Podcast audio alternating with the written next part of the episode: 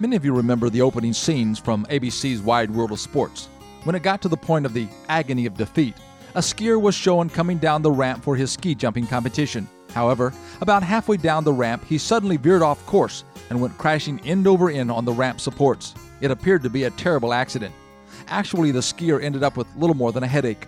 What appeared to be a good start to his jump turned dangerous when the skier decided that the ramp had become too fast and that he would actually jump too far.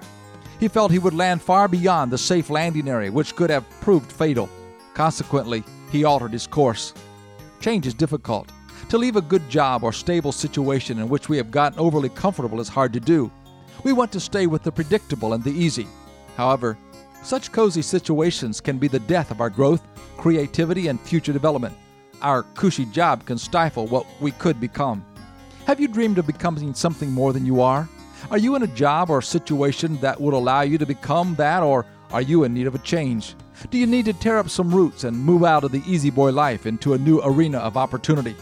Change is not easy, but sometimes it is absolutely necessary if we hope to grow to a new level of personal development.